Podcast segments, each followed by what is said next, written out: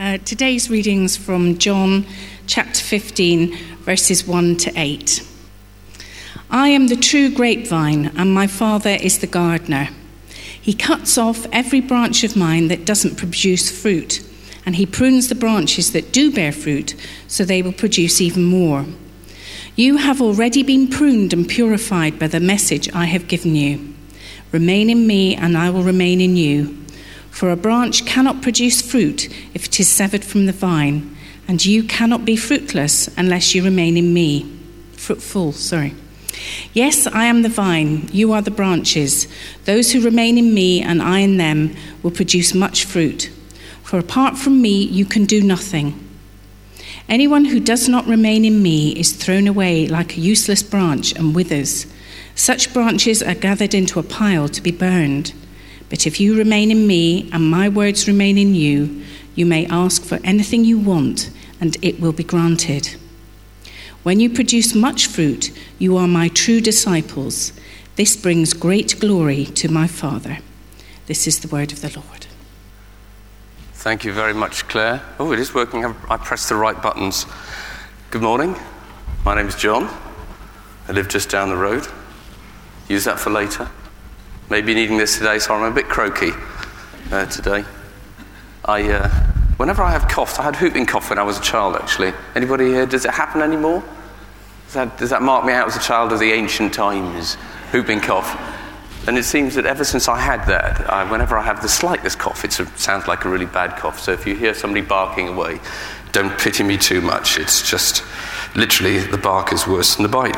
Now, um, we are beginning today a very short series on some of the words that Jesus said in a passage um, in John's Gospel, John 13 to 17, five chapters, seem all to be written um, sayings of Jesus from the meeting in the upper room at the time of the Last Supper.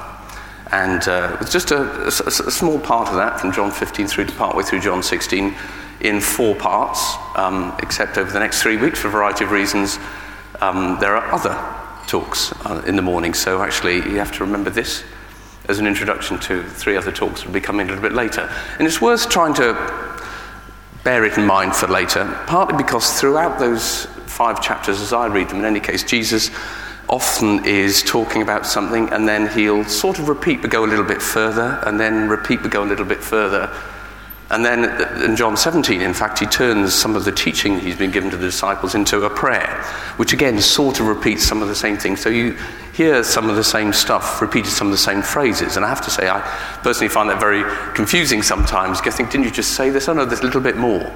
Uh, and also, I'm not very bright in certain respects like that, and I often find things uh, very confusing. It's a, it's a very important passage, however, to try and get our heads around. And I think sometimes if you'd been there, you'd have got it. And in fact, if you read, there's one point at which the disciples go, Now we get it. Now we get it. Now you're talking plainly. And as I read it, sometimes all those passages, that's exactly how I sort of feel, which is, okay, no, okay, yes, and then, ah, the penny starts to drop. And as I said, had you, been there? So it's possibly worth your while taking the opportunity to read that, John 13 to John 17 um, a passage of teaching. It's almost that, it's that time, obviously, just before, I say obviously, it is that time before um, they leave the upper room, cross the Kidron Brook, go to the Garden of Gethsemane, and everything that follows there that we remembered last week, so a little bit back to front, that we remembered last week, all the events of Good Friday and through to Easter. And it's Jesus' last chance, as it were, to speak to the disciples, and you almost might say, cram them. Right, just last block of teaching here, so to speak. This is how it's going to be, and well worth trying to get your head around. Um, I think it's sometimes quite difficult to get, the head, get around, as I say, partly because of that partial repetition and then move on, but also just some of the phrases uh, that Jesus uses, especially this idea of things being in things, which I kind of, hang on, hang on, who's in what? And, and let me just read this. Partly, uh, part of what uh, Claire has just read from verse 4 Remain in me as I also remain in you. No branch can bear fruit by itself, it must remain in the vine. Neither can you bear fruit unless you remain in me. I am the vine, you are the branches. If you remain in me, and I in you, you will bear much fruit. Apart from me, you can do nothing. If you do not remain in me, you're like a branch that's thrown away and withers. Such branches are picked up, thrown into the fire, and burned. But if you remain in me, and my words remain in you, ask whatever you wish, and it will be done. So, all these sort of transactions. And as I say, if you read the whole passage, I'm just going to read a little bit from before and a little bit from behind. So it's a, a similar passage from John 14. On that day, you will realize that I am in my Father, and you are in me, and I am in you. Whoever has my commands and keeps them is the one who loves me. The one who loves me will be loved by my Father as well, and I too will love them and show myself to them. Okay? And then from John 17, when Jesus turns a lot of this teaching to prayer, my prayer Father, is not for them alone. I pray also for those who believe in me through their message, that all of them may be one. Father, just as you are in me and I am in you, may they also be in us, so that the world may believe that you have sent me. I have given them the glory that you gave me, that they may be one as we are one, I and them and you in me. And as I say, just reading that sort of stuff reminds me very much of this um, piece of film that I hope Robin's going to be able to play for us. James Finlayson, by the way, that chap there. Well, just a genius. Right, lovely. You see what I mean? And I think sometimes when you read that passage, certainly, maybe it's just me, but I've read it many times and I still think, hang on, which, who are we talking about now? So, what I want to try to do is simplify matters, really. And in the passage we read today, and to be honest, throughout a lot of this backwards and forwards of, of who's in what, who gave it to what, um, I do love that. I think what Jesus is telling us, telling his disciples of any age, is that the best way to live, in, in fact, in practice, if you read it, really the only way to live is in him, in Jesus. The best way for us to live is to live in Jesus. At which point we perfectly reasonably ask the question, I think, well, what exactly does that mean? What does it mean to live in Jesus? And we could study that subject to death. It's almost certain that people have done. Um, but I think based on this, the vine and the branch metaphor that, that, that we've uh, just had read to us by Claire, I think it's fair to say that living in Jesus, to live in Him, to live in Jesus, is to live so close to Him, so connected to Him, so hand in hand with Him, that we are essentially living as part of Him. Now, that might sound a little odd in certain respects, but actually, you see elsewhere in the scriptures, there's a lot to be said about the closeness of that relationship. We're familiar with the idea of the body of Christ. And sometimes it's easy to think of that just as being somehow we're, we're a body of believers. But actually, there's much more to it than just a group of people who happen to believe in Jesus. We are literally part of his body. That's how it's supposed to be. some key passages on this um, in chapter 12. Actually, both of them are chapter 12. Chapter 12 of Paul's letter to the Romans and chapter 12 of his letter to the Corinthians, his first letter to Corinthians. Paul explains a lot about this idea of us all being part of Christ's body. That doesn't mean to say we're clones, because we're parts of. Just as I have a nose, a heart, a, a thumb, they're all part of me, all do quite different things, quite importantly different things, but also important things. So I think the idea of what we're talking about here is this how do we actually be part of that body? The theory is there perhaps. What does it actually mean to be in Christ? What is it how do we do that? How are we part of his body? How does that actually work?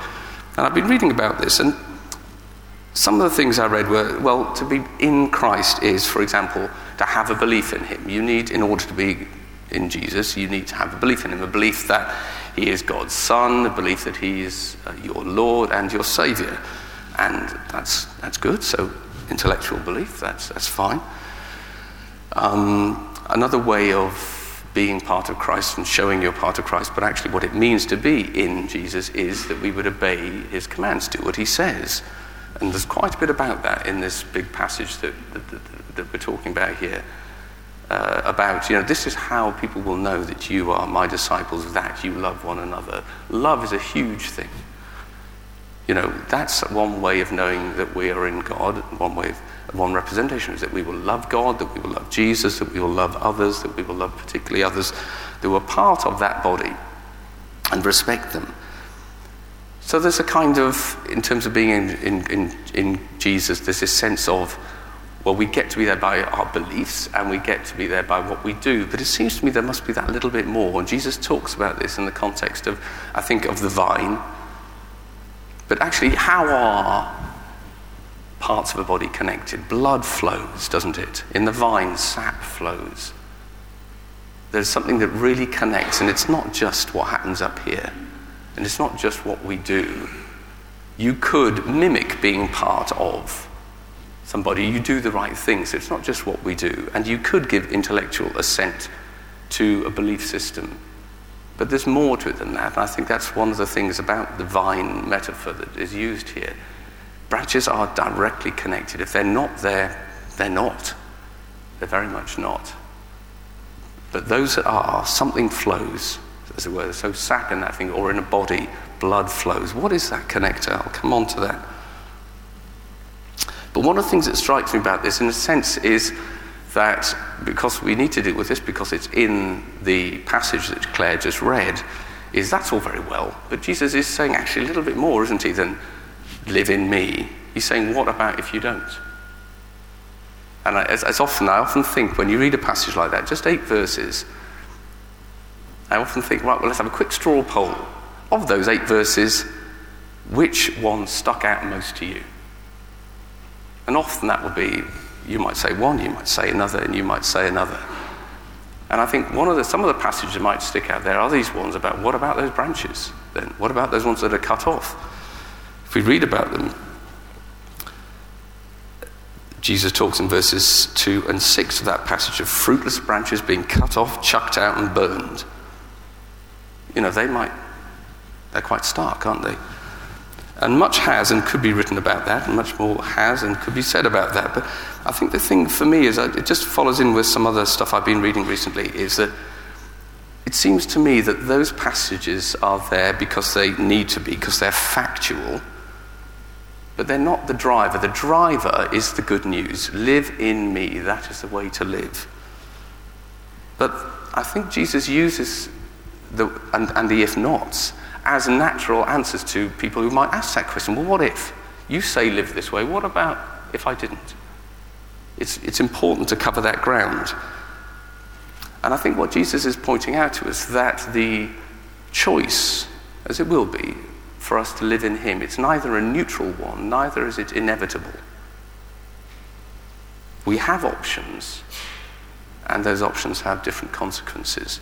And it's right to point that out. It's right to point that out. Elsewhere in the passage that, that, that Claire just read for us, he makes that, again, that this or that.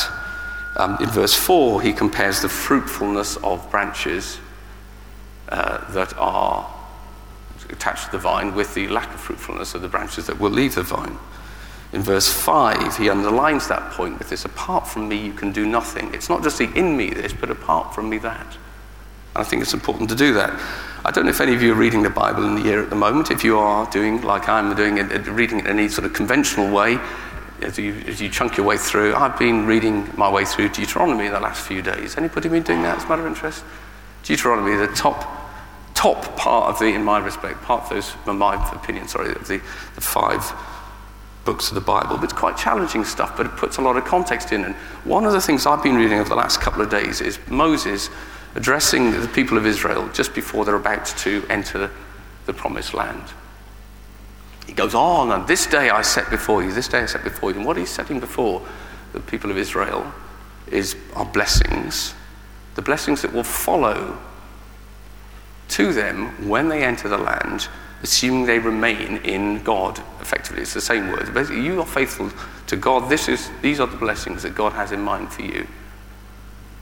But Moses also says the curses, which is a challenging word for us, I think, especially coming from God.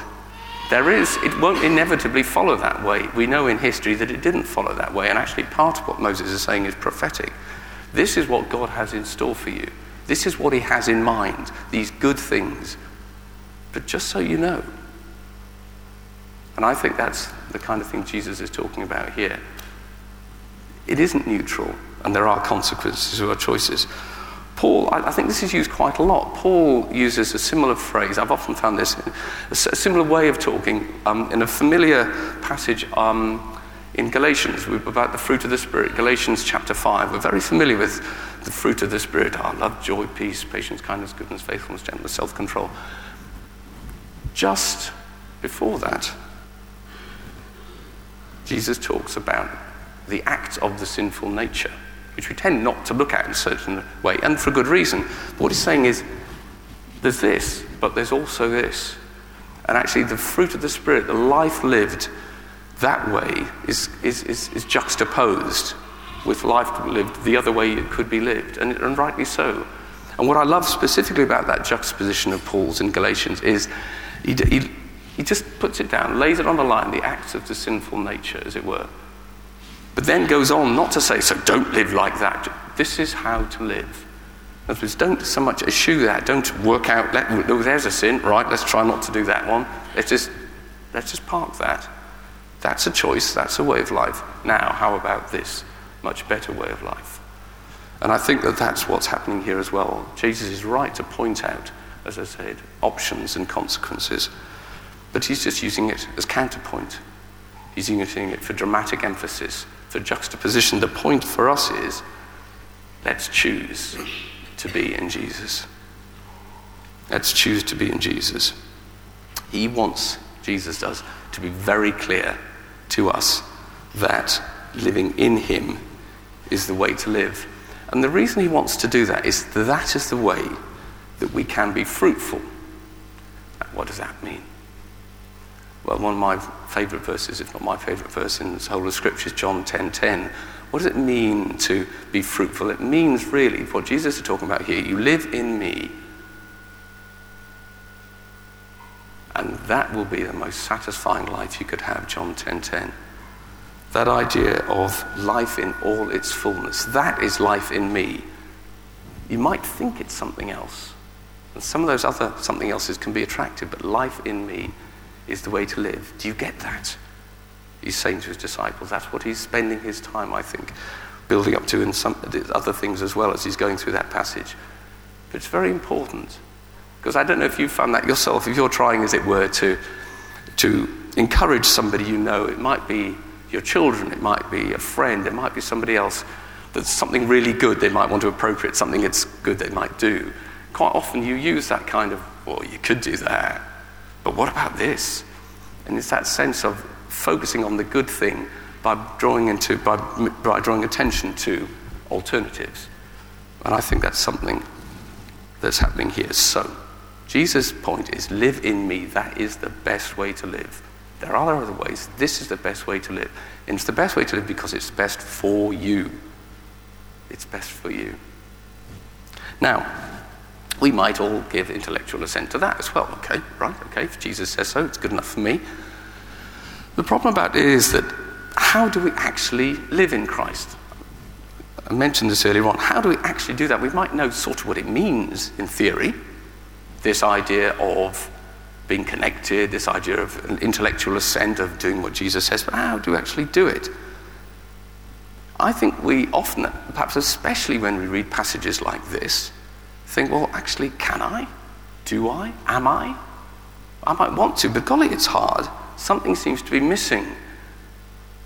And, and, as I read that passage, I think possibly the thing that would normally pop up most for me, um, putting aside the hins and yous and its, is the, the, the bit where uh, Jesus says this If you remain in me, this is verse 7, if you remain in me and my words remain in you, Ask whatever you wish, and it will be done for you.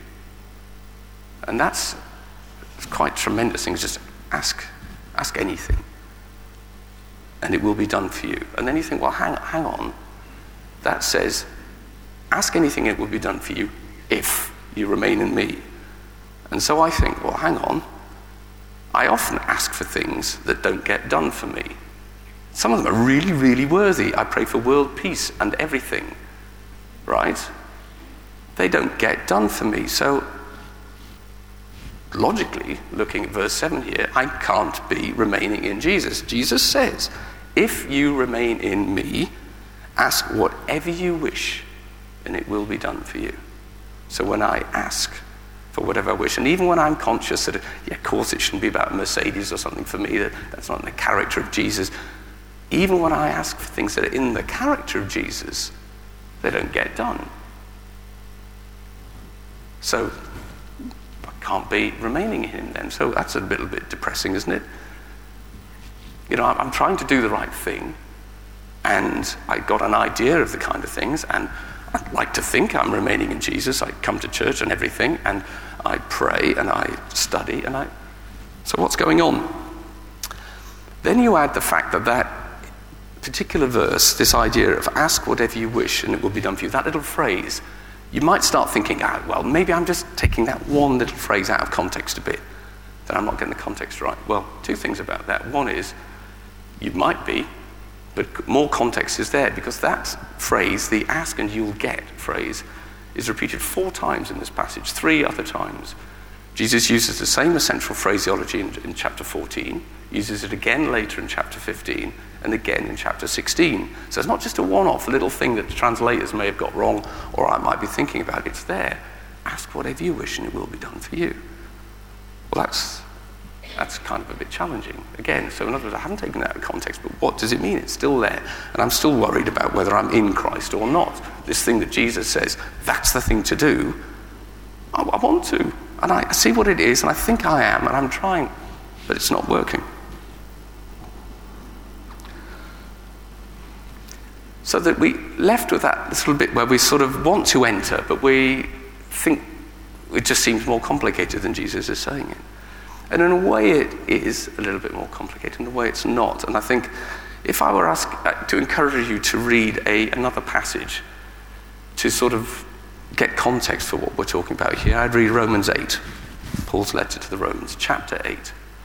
It's a different, saying different stuff from many says, but it has a lot to say about what it means to, but also how to live in Christ.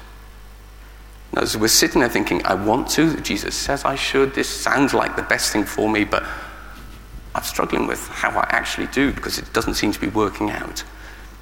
Read Romans 8 and also think back to what I was saying about this thing about how are we actually living in Christ, this idea of the sap, connecting branches and the vine, or blood actually what's making that connection? What allows us? What enables that actual living in?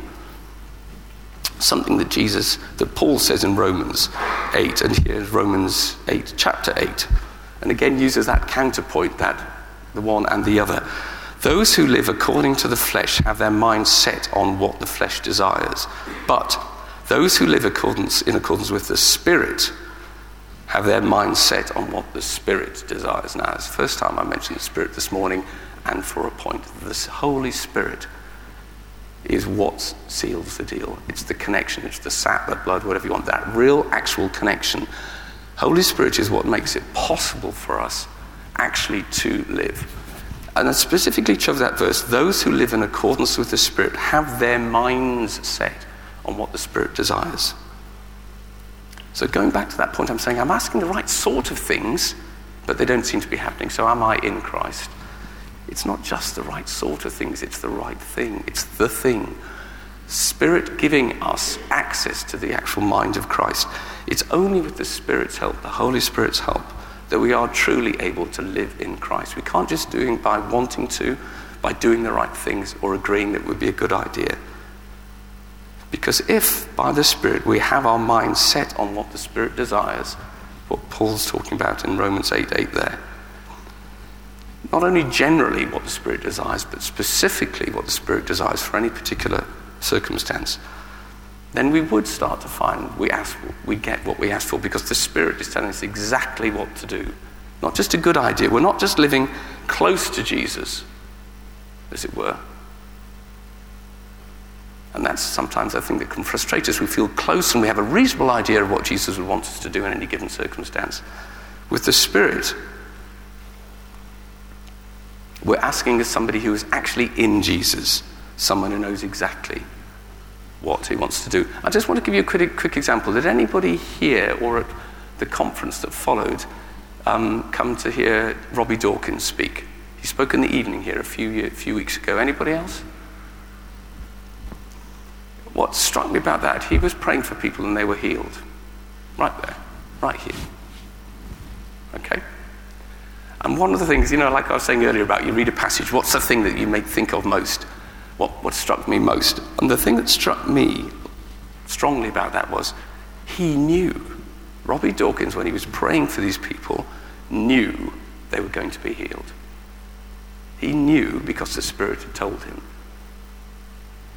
And it comes back to what I was saying here. Remain in me, Jesus says, and my word, ask whatever you wish, and it will be done for you. Robby Dawkins, in that connection he had, this is how I read it, knew that he could ask for this and it would be done. So he asked for it and it was done. Now, I'd love to be in that situation.